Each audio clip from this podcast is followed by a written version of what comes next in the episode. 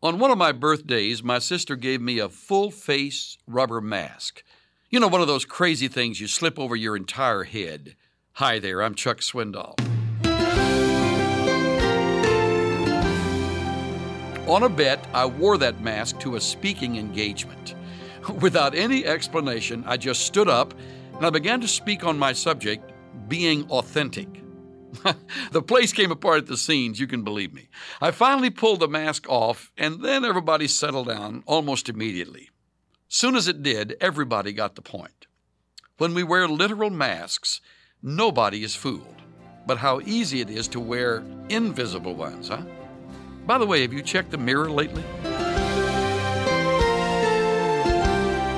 Pastor and teacher Chuck Swindoll Visit Insight for Living's website at insightforliving.ca. The preceding short feature presentation was copyrighted in 2024 by Charles R. Swindoll, Incorporated.